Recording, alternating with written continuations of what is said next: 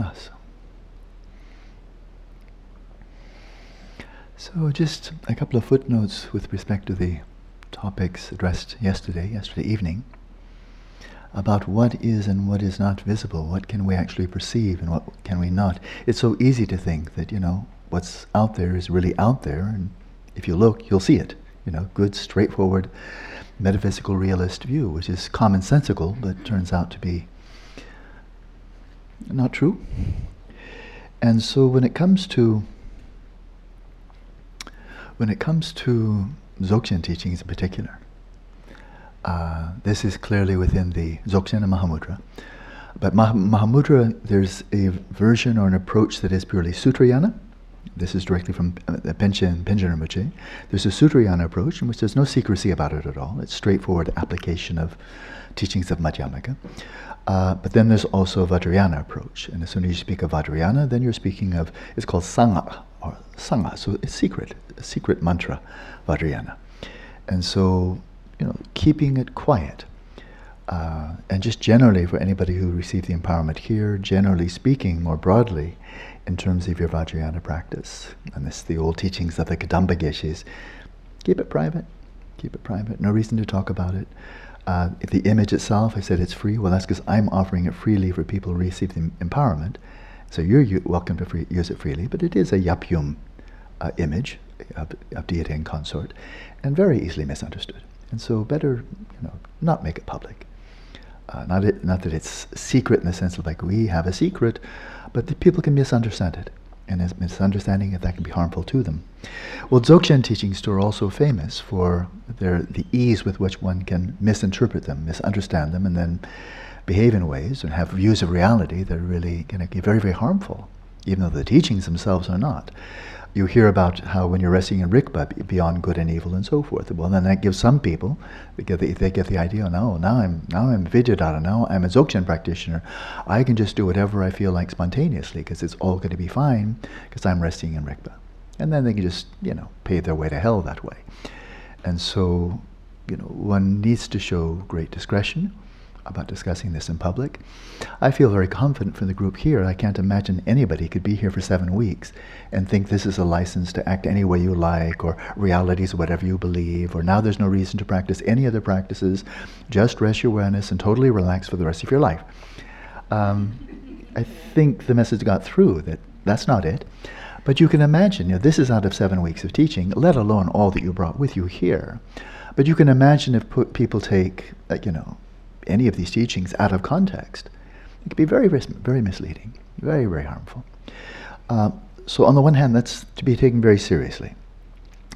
And on the other, uh, as Padmasambhava says in the Vajra Essence, there's something kind of special about the Dzogchen teachings, that if you're not ripe for them, that if you don't have sufficient purity for them, if you don't have the kind of karmic momentum to really be able to receive them, even if you're in the same room, well, this is what he says. Only those who have stored vast collections of merit in many, many, in many ways over incalculable eons will encounter this path, this path that he's laying down in these, there's one of the three volumes in the Vajra Essence in particular. So, if you have not stored vast collections of merit over incalculable eons, you will not encounter this path. They will have aspired repeatedly and extensively, the people who have done so, who do have the merit, who do have the momentum, who are ripe, they will have aspired repeatedly and extensively to reach the state of perfect enlightenment, and they will have previously sought the path through other yanas, establishing propensities to reach this path. So here's what he's saying about your past, that you will have already done groundwork in the Shravakayana, you'll already from past lives develop bodhicitta, Sutrayana, very possibly stage of generation completion. You're coming in very, very full. And so for those who are ripe, then this is fine, but those are the ripe disciples that come in with a lot of momentum. He said, no others will encounter it. This path, this very, very direct path of Dzogchen that he's revealing here in the Vajra Essence and in all five of the treatises, it's the same message. No others will encounter it. And why not? Although people lacking such fortune may be present where this yana is being explained and heard, because they are under the influence of their negative deeds and the strength of the powerful devious maras of mental afflictions, Their minds will be in a wilderness five hundred yojanas away. A yojana, about five miles. So you'll be twenty-five hundred miles away, basically in Perth. Something like that. So your body may be in Gympie, but your mind's going to be in Perth. You know. And so that's, it's called self-hidden. The teachings conceal themselves from those who are not ready to, to, to, to receive them. So that's that's that. So that's another thing. It's it's not like sh- it, well, in a way, it's kind of like Shambhala. If you're sufficiently pure, you there it is. And if you don't have that very very deep purity, there's just no way you're going to see it. Not with a satellite image, not on a camel, not in any way. You have to profoundly, as we as I read and studied carefully, this guide to Shambhala, and I've read a number of them. Um, it's actually quite a profound transmutation of your body and your mind. To go there. It's not just mental. As in Vajrayana, it's very, very coupled. The body and mind are both being purified, transformed. Uh, but that is a very relevant point, uh, that for Dzogchen, you know, to the words can be said, it could be even from an extraordinary master like a Dilgo Khyentse Rinpoche, a Yantanamachi, and so forth. You could be in the same room, your ears could work, you could speak the same language, and it, you won't get it. You won't get it. It's rather like, you know, the Lama imparting or granting an empowerment. If you're not ready, it's granted, you don't receive it, you know? So that's kind of an important point, very relevant to last night. And then to uh, just very briefly relate this, because I want to get on to the third of the greats, um, the whole theme of what do we, what can we see, just more sp- broadly speaking. This would be very brief, but now we're bringing this in twenty-first century in very interesting ways. There's quite a well-known um, psychologist, cognitive scientist by the name of uh, Jerome Bruner. I quoted him in, in my book that I wrote a long time ago when I was at Stanford in Taboo of Subjectivity. And so he's, you know, mainstream, very astute, quite distinguished cognitive sci- scientist. And he writes, perception is to some unspecifiable degree an instrument of the world as we have structured it by our expectancies. What we expect to see, what do we see, what do we perceive, what becomes evident. It's not just what's there. This is a straight psychologist speaking. It's actually in some kind of mysterious way, unspecifiable way, is determined, influence limited by our expectations. Moreover, it is a characteristic of complex perceptual processes that they tend, where possible, to assimilate whatever is seen or heard to what is expected. So you see an anomaly. You see somebody pull up his shirt and see a bunch of weird scars on his belly, and that's an anomaly. And he tells you, um, yeah, this was the Lama who put a stone into the mountain and put the stone on my belly. That's an anomaly. Must be a trick. Boy, Alan really put, us, put, put, put one over on this this time. Wow. But just one way or another, you know, it's... It, Now I ha- that has to fit. Uh, um, electric wires, okay, probably. Mm. Oh, forget about it. And then you bl- you, you, you pass out.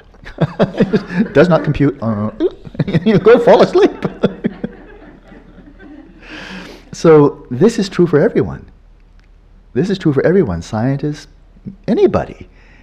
When we see an anomaly, the natural inclination is to try to squeeze it, contort it, scrunch it, so that it fits our expectations, and if it doesn't, ignore it. It's so uncomfortable to shift worldview. We'll do almost anything to avoid doing that. So there's one, and just one more, and then we'll get on with the main topic for today. And this is from another one, cognitive scientist J M Wilding writes, we conclude that the appropriate description for a given input, very technical words, is highly dependent on the way the perceiver chooses to process it. I would just add chooses maybe unconsciously, you know, but the, the way the perceiver chooses to process, which may be qualitatively in the way information is interpreted and the degree to which information in memory is trapped, and quantitatively in the number of features extracted from the stimulus and from information in memory, memory associated with it. That's very academic speech, but I think the gist of it is pretty straightforward. That perception is not so simple. And there was a quote I was looking for, it actually was from Einstein, um, but I couldn't find the exact quote, but I can give a very close paraphrase. And he said, um, it's what we, what we believe that determines what we can see. Not just seeing is believing, but in fact, if you don't believe something, if you're sure it's not existent, you, won't, you just may not see it. Even if somebody goes like that, even if there's really clear evidence, you know, for example, of continuity of consciousness after death. I know some so many highly intelligent people, and there's that, you know, there's that evidence coming out of the University of Virginia. There's the evidence here and here and here and here from, you know, and it's kind of like they just don't see it. They don't refer to it. They don't see it. They they hear about it, and it just it just it vanishes from memory. I find it quite astonishing that they just keep on slipping back to what feels comfortable. And that is the mind produces, the brain produces the mind. And any e- evidence outside that, especially it comes from outside of a scientific context, like from Tibetans or Hindu yogis or Taoists and so forth, cannot see it. And it's not a lack of intelligence, but these are a lot of smart people. And it's not just because they're scientists. There's nothing wrong with being a scientist. And it's not particularly specifically because they're materialists. That's just f- the flavor of the day. This is a human situation. And that is, we lock into a particular perspective, and it can be extremely difficult to break out. Okay, so that's that. To even see any evidence that contradicts one's own beliefs, amazing. And that's for religious and non-religious, for atheists and so forth and so on. It's true, it's difficult. And the antidote then is continue to really attend closely and leave your baggage on the ground as you try to take off and explore new ways of viewing reality.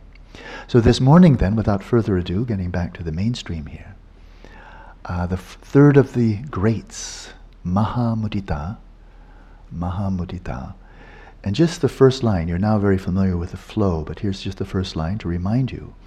Semchen Tamje, and it's very, very choice, really so precise. Semchen Tamje Dungan Mepe Dewa Dambatan Mindelna Chimarung. Sewodwa. Halejdo. Really amazing. Why couldn't all sentient beings never be parted from sublime happiness free of suffering? It's called Dewa Damba, Dewa, which I translated as sublime. Damba can be also Dun Damba, means ultimate. Damba can be ultimate, sublime, sacred, holy, extraordinary, bliss or happiness. Why couldn't all sentient beings never be parted from eudaimonia, the highest, the highest joy, the greatest happiness, that is utterly devoid of suffering? Why? Why not? Why not? And in the context, I mean, it just turned out this was just a very happy, maybe not coincidence, but blessing, I would say, that right where we are in the text, the practice chapter, I didn't plan this, I planned very little, but right in the practice chapter, right, where you've already gone through, and hopefully, and if you've been really keeping up, and this will take some time, obviously, but you've identified, you've recognized your own pristine awareness, and you know what it's like to rest there and view reality from that perspective. So you know this very well.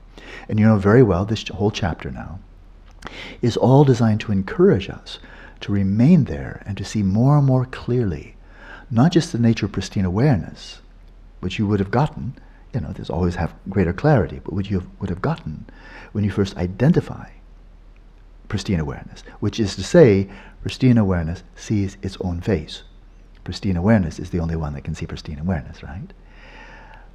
But now to deepen that, well, of course, as you know well, The, your practice is one of non-practice. Don't try to increase, don't try to fix it, don't try to make it progress.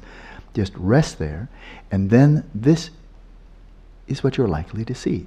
Not only resting in that original purity, mo kada, that original purity, but seeing the displays of your own mind, seeing them from that perspective, Uh, as just pure effulgences, expressions of primordial consciousness, such that they all rise up to meet you.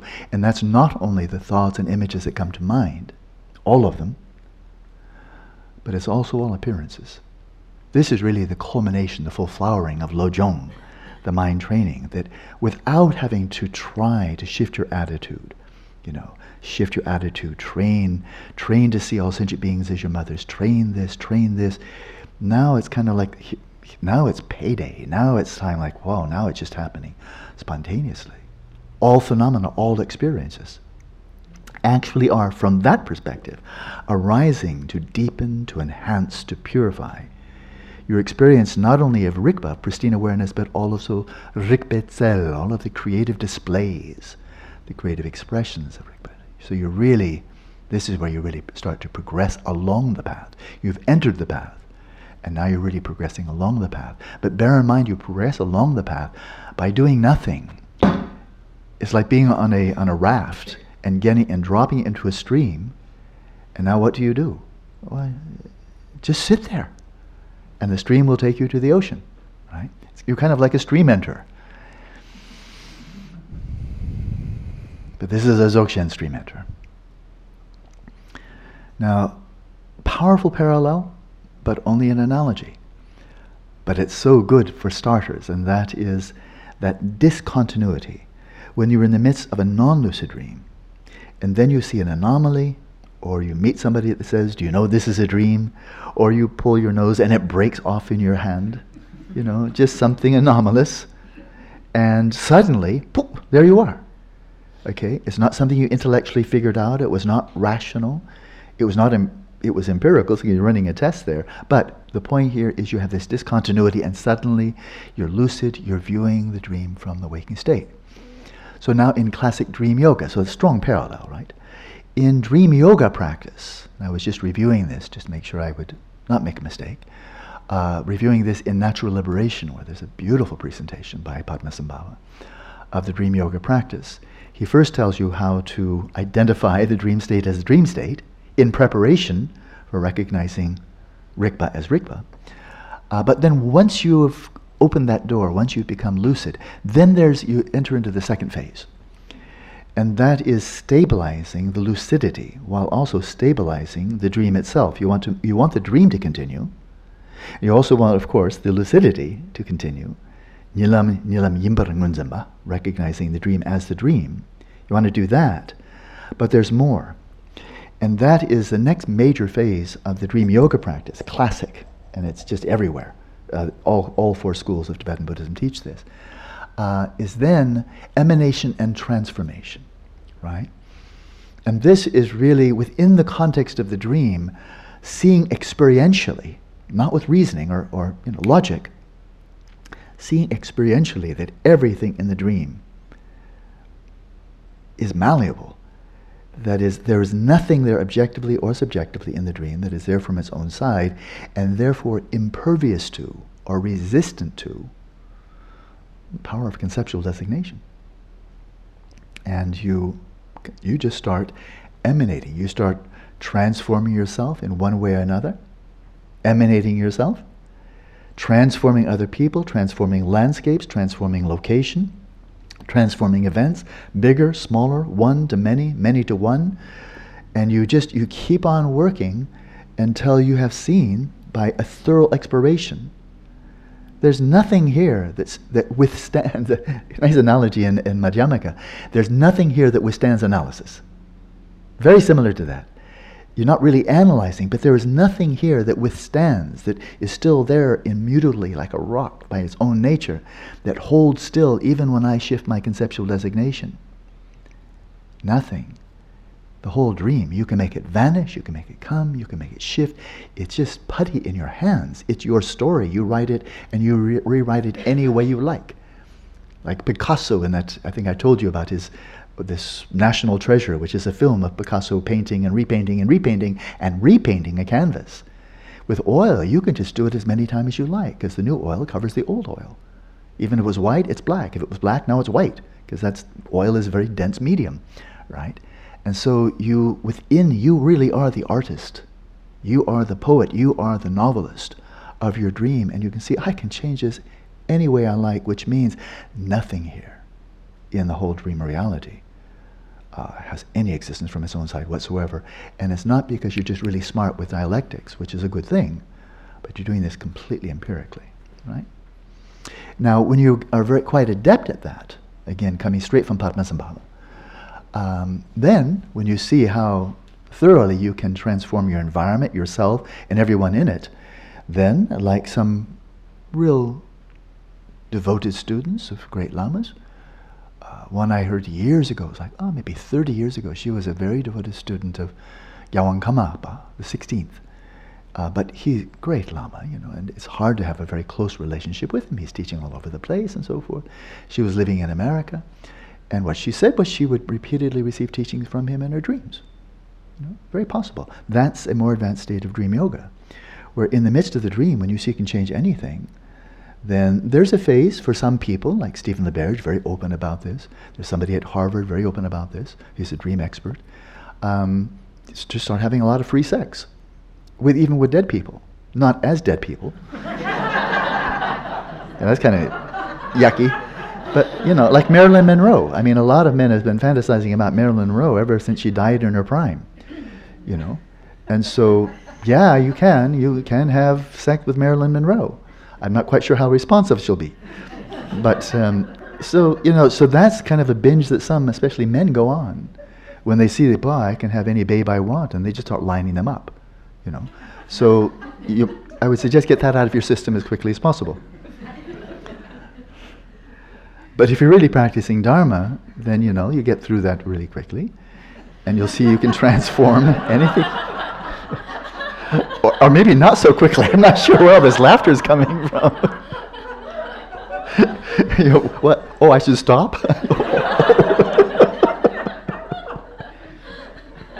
Yeah, you should. Move on, move on, you know. Don't get hung up there. You know, all you rascal people not telling you about your lucid dreams.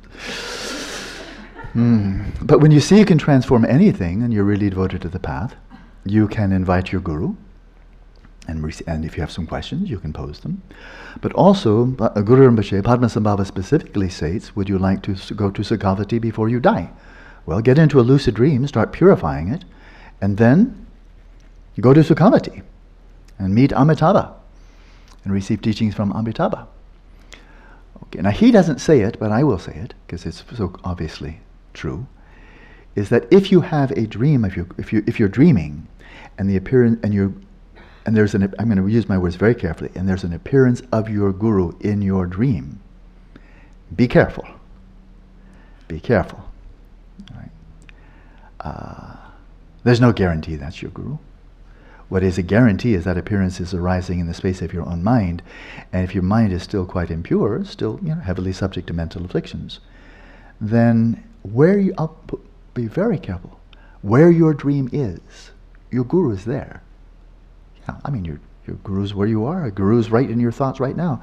Think of popcorn, popcorn, popcorn, popcorn. Your guru's right there, thinking popcorn. So not someplace else, right? So when you're dreaming, is your guru there? Is Padmasambhava there? The answer is yes. Will you clearly see him, and will you clearly get whatever message Guru Rinpoche might have to share with you right now? Or will be that so filtered by your own mental afflictions, your assumptions, your hopes, your fears, your junk, that he says one thing and you hear an entirely different one? You know? So Karasa Lama Kamagyume Rinpoche, who is extraordinary siddha, that does this healing, that I, sh I showed you the, the remnants of the scars. They, they used to be much more evident. They're now more than two years old.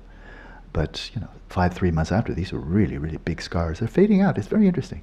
Does that happen normally when you get, it happens just normally? I don't think it, I didn't think it would be any mystical, but some of these, these were big scars, and now they're just um, fading out one by one. Yeah, it happens, yeah. So I didn't think it was something special. But in any case, he was so careful when he described how he had gotten the city. Because he, he got it on a particular day. He said, I was dreaming and there was the appearance of Padmasambhava in my dream. He picked me up and put me in a cauldron of flames, like a cauldron of kind of a bonfire. He picked me up and put me inside the cauldron. And I, and I was torched and I was burnt down to fine ash. And then Padmasambhava reached in and pulled me out again and set me down, and he said, you have very stable samadhi. And then when he woke up, there was this stone, and he had the city. And he received this city from Padmasambhava. And it's a healing city. But is but I so admired. I have only admiration for this Lama. He's just pure as new fallen snow, quite extraordinary, and a real siddha. Uh, again, nine years in very strict retreat at Samye. Uh, but the care with which he chose, he did not say, and I had a vision of Padmasambhava. He didn't say that. I was dreaming, and there was an appearance of Padmasambhava, and this is what happened, and now I can show you what I can do. And he did. I mean, we all saw it repeatedly, uh, what he could do. And he's been doing this for thousands of people in Tibet and China. So it's a simple w word of caution. And that is, if someone appearing in the form of your guru or Avalokiteshvara or Padmasambhava, whoever it may be, appears in your dreams, yes, Avalokiteshvara, Guru Rinpoche is, is there. Should you take literally everything that person says? Should you rely totally on your understanding of what that person said is infallible, God's own truth? And be careful, be careful. Even here, we have an ordinary teacher speaking, but I'm doing my, mess, my best to share with you authentic Dharma. You can still misunderstand what I'm saying. There's no guarantee that, w that you hear what I say. There's no guarantee that your understanding will be what my understanding is when I say something. There's no guarantee of that at all. All we can do is our best, but it's always filtered, configured, strained, edited, and so forth. And that's just true, as we saw from these two cognitive psychologists. We hear what we can hear. We hear what we expect to hear. We see what we expect to see. And we configure and we tweak whatever we see and hear in accordance with our own predilections, our background, expectations, beliefs, assumptions, and so forth. So communication is not so straightforward. I wish it were. Then I could just say, oh, I said it. They all, they all got it. You know, I speak for an hour and a half. You got it now, right? So I don't need to repeat anything because you, you got it. I downloaded it. At the same time, Padmasambhava is quite serious. You can, in fact, go to Sukhavati, meet your guru and so forth in dreams, and that is an advanced state of dream yoga. Now there's one, but here I want to draw a strong, strong, uh, a strong distinction, and that is this practice, the practice chapter, where you're just resting in rikpā, and you're doing nothing. You continue to, to not do anything, but just rest in rikpā and view reality from that perspective. You're not experimenting. Right. When you're doing that practice, you're not trying to modify this, you're not trying to go to a pure land, you're not trying to find your guru, and so forth and so on. No, the practice remains just not doing, right? And what he's saying is this is this is what you'll see. This it primes you to see how all appearances are in fact arising as displays of your own pristine awareness, as displays of the compassion of all the Buddhas, empty of nature, luminous in their manifest nature, right? So that's a difference between the dream yoga exercising.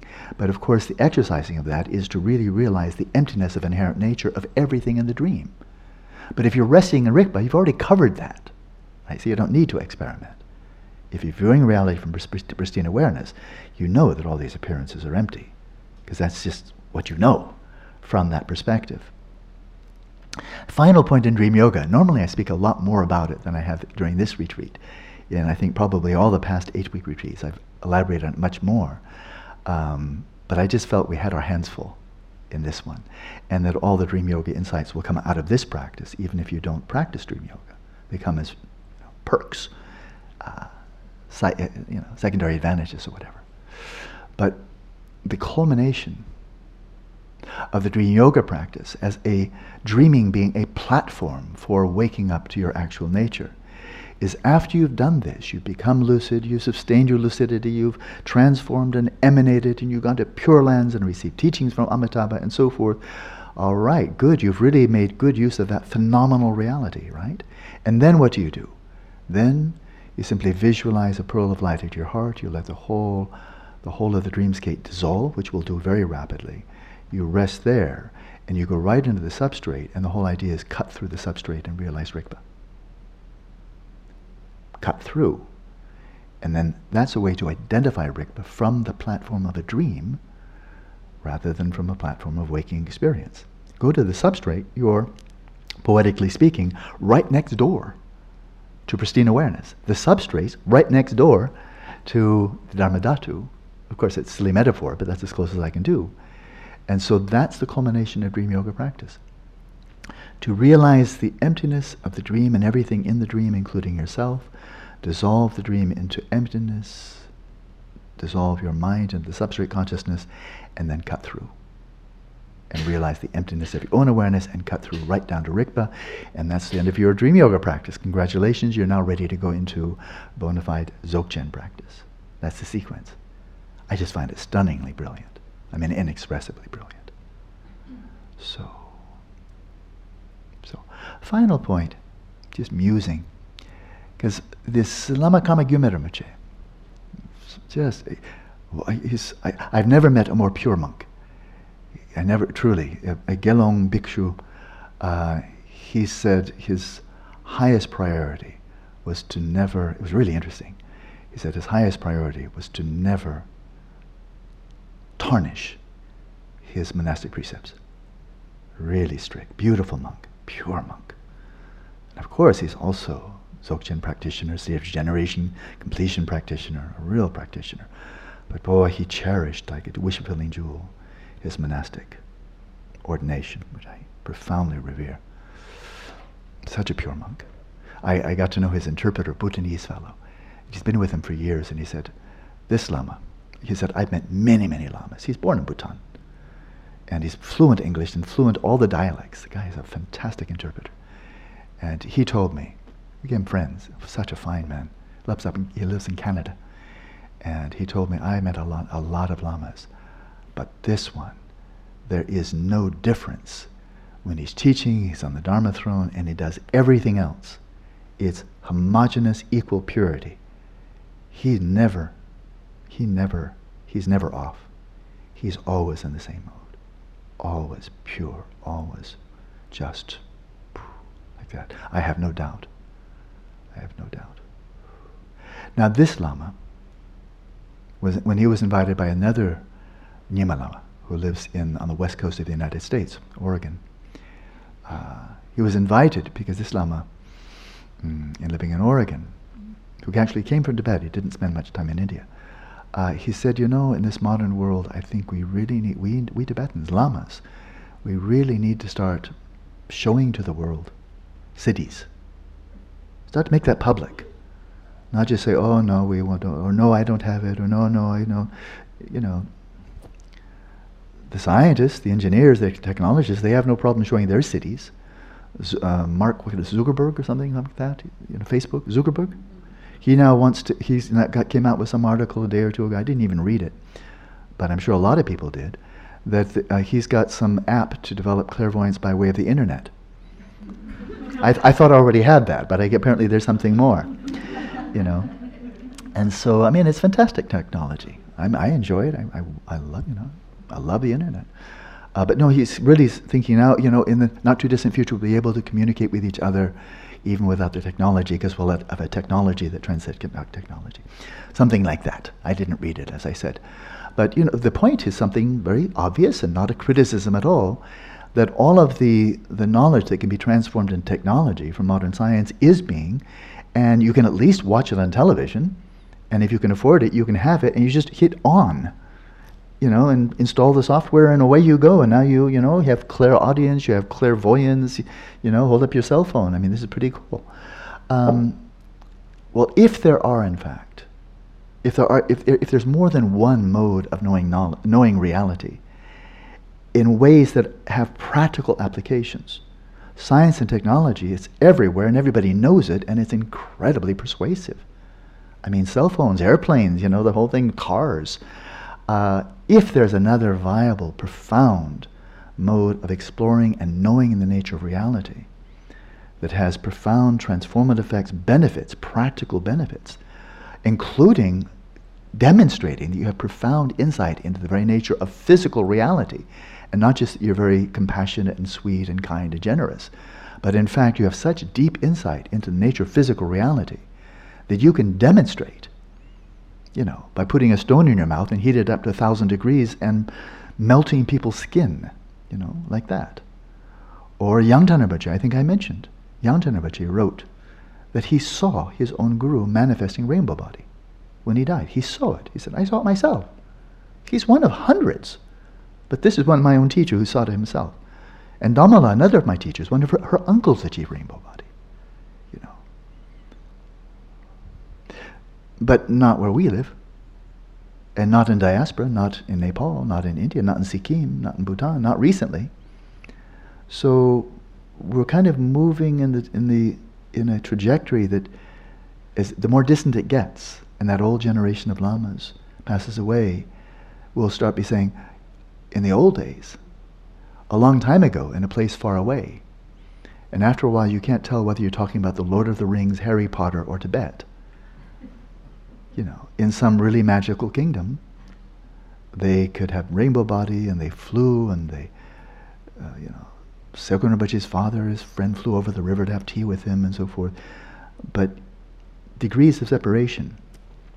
It starts very rapidly in our very rightly skeptical world. We should be skeptical to say, yeah, what have you done for us lately? You know, that old phrase, what have you done lately? That's very, you know, I don't think you're a liar. You may be awfully gullible, though. Have you seen this yourself? Who do you know who's seen it?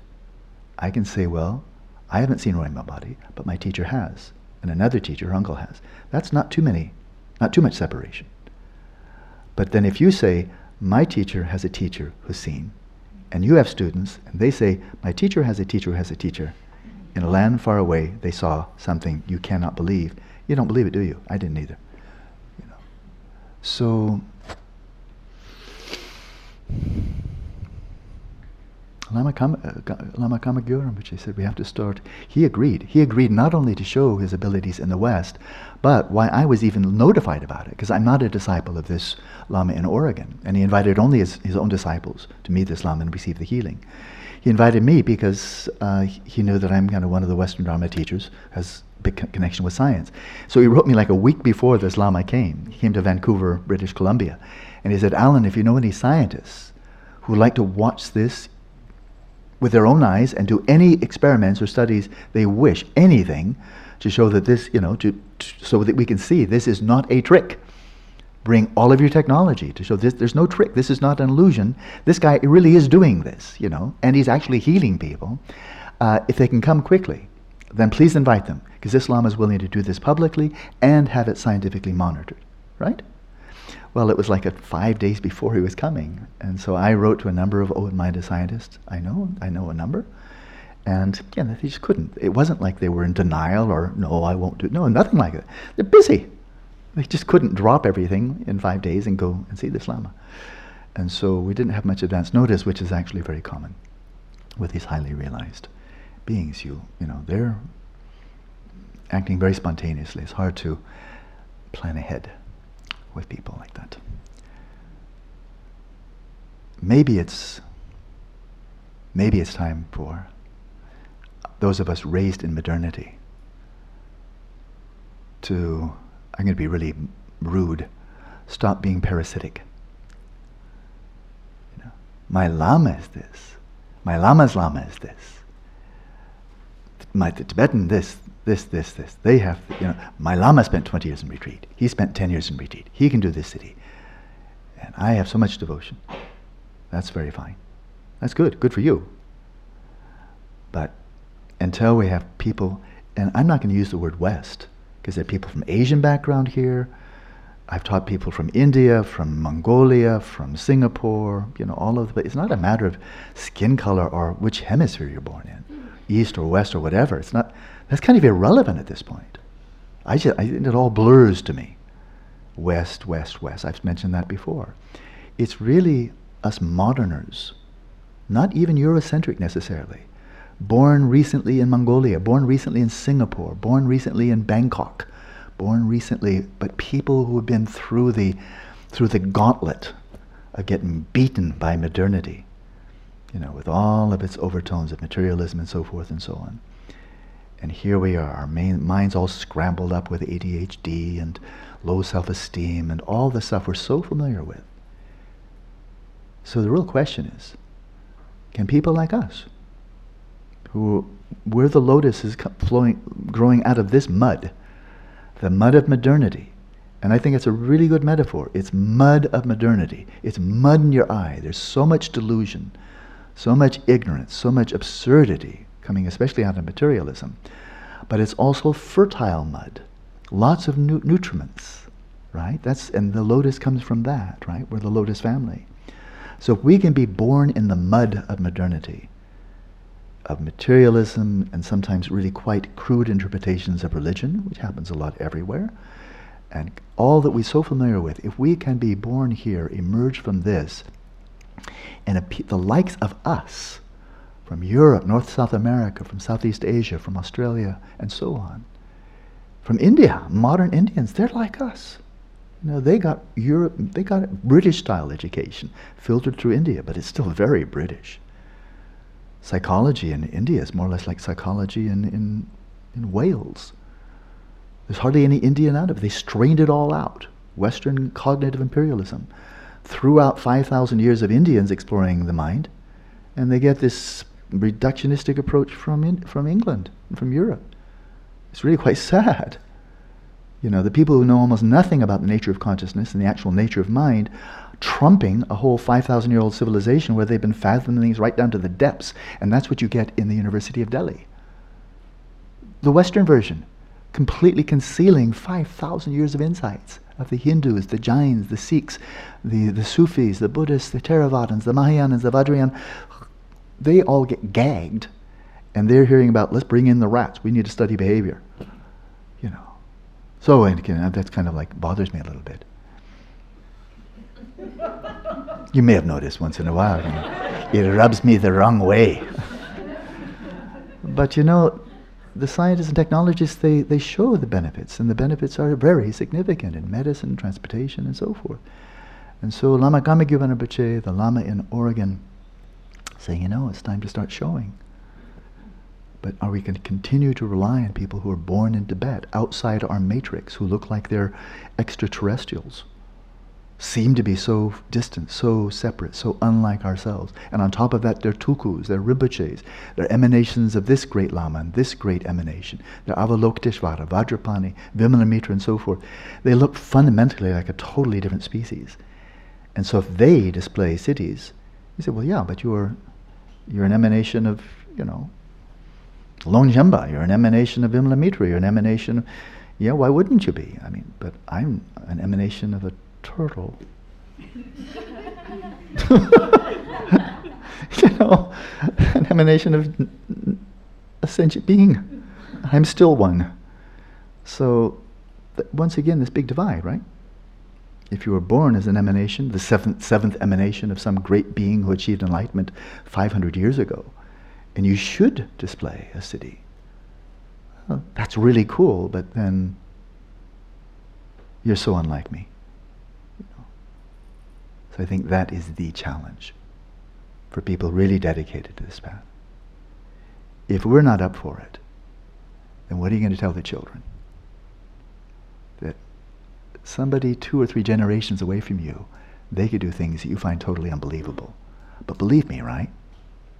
How persuasive is that? Because in Tibet, until very recently, they didn't have to, I mean, it's lovely to talk about stories of Milarepa, but then they could talk about, oh yeah, and this guy over, you know, fifty, fifty kilometers to the west, he just achieved rainbow body, and it was like three months ago. That was true until very recently. So it didn't take a stretch of imagination to believe in the siddhis. It took a stretch of imagination to not believe them. What are you, just plain stupid? You just, where do you live? What part of Tibet do you live that's such a black hole that you didn't ever come in contact with it? And basically there weren't any black holes. Tibetans believe in this like we believe in telephones.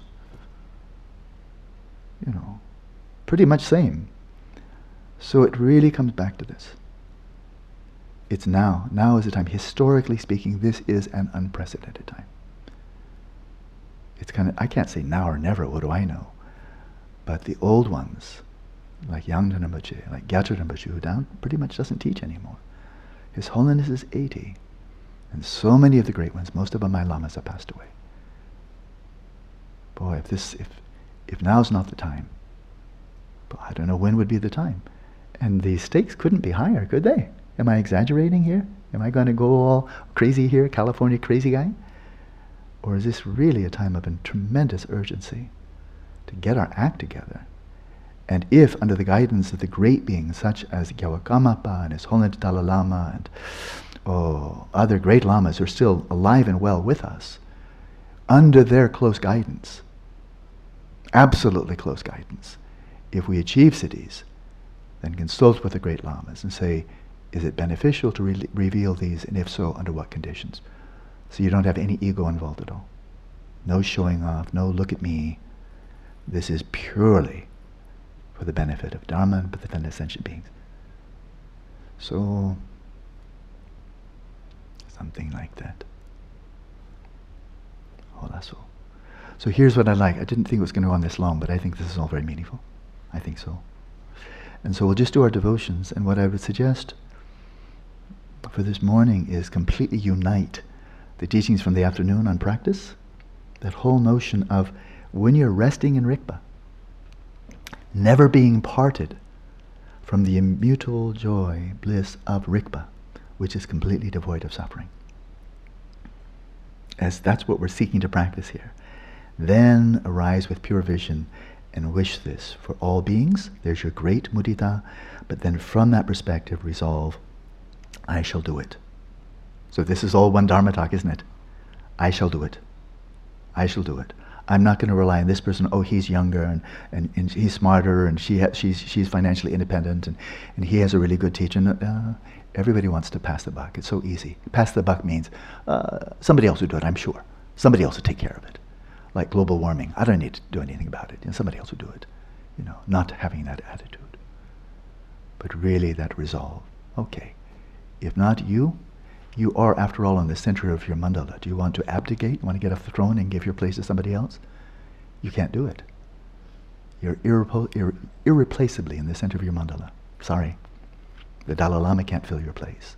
Nobody else can fill your place. You're it. Tag. That's your mandala. Look in all directions around you. That's your mandala. If you're not going to take responsibility, you think somebody else is going to take it for you? They're in the center of their mandala. Right? They either do or do not. Take responsibility for that and do the, all they can. But that's their business. But you are, each of us is, in the center of mandala. It's an empty center, but still, there it is. That's the center. And so, practice, practice. Yeah. Hola, so let's just do the devotions and that will be it for the morning.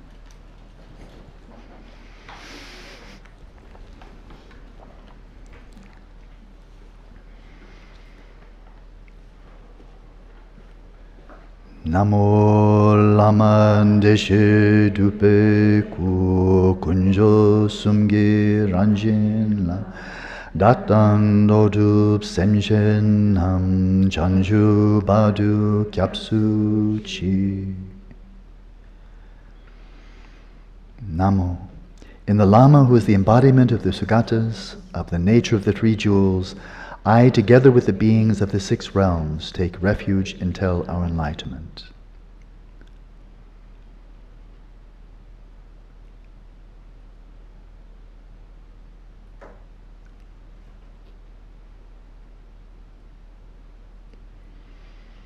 Semkendo kundundu lama sangye dupneni Kanla kandu tinle ki doa doa damchao.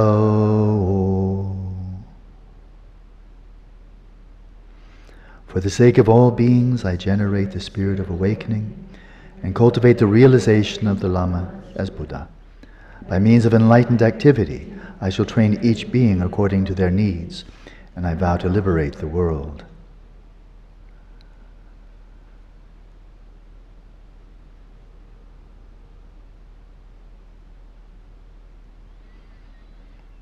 Hung ogi yukin upcham sambema gesa dombola yamsen shoki mutum ye bema june shesuta kodu kando mambu ko keki jesu datupki jinge lapshi sheksu su Guru Pema Siddhi Hum. Hum. In the northwest frontier of Vajrayana, in the heart of a lotus, sits the one renowned as Padmasambhava, who achieved the wondrous supreme city and is surrounded by a host of many dakinis. Following in your footsteps, I devote myself to practice. Please come forth and bestow your blessings. Guru Pema Siddhi Hum.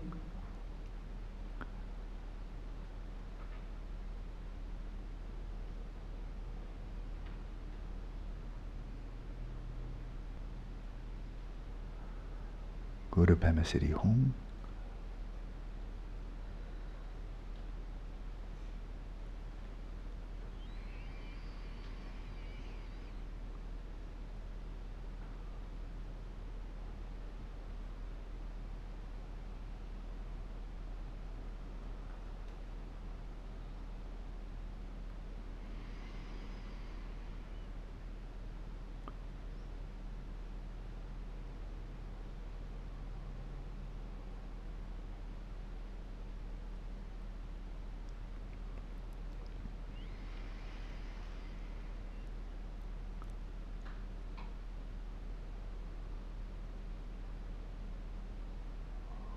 So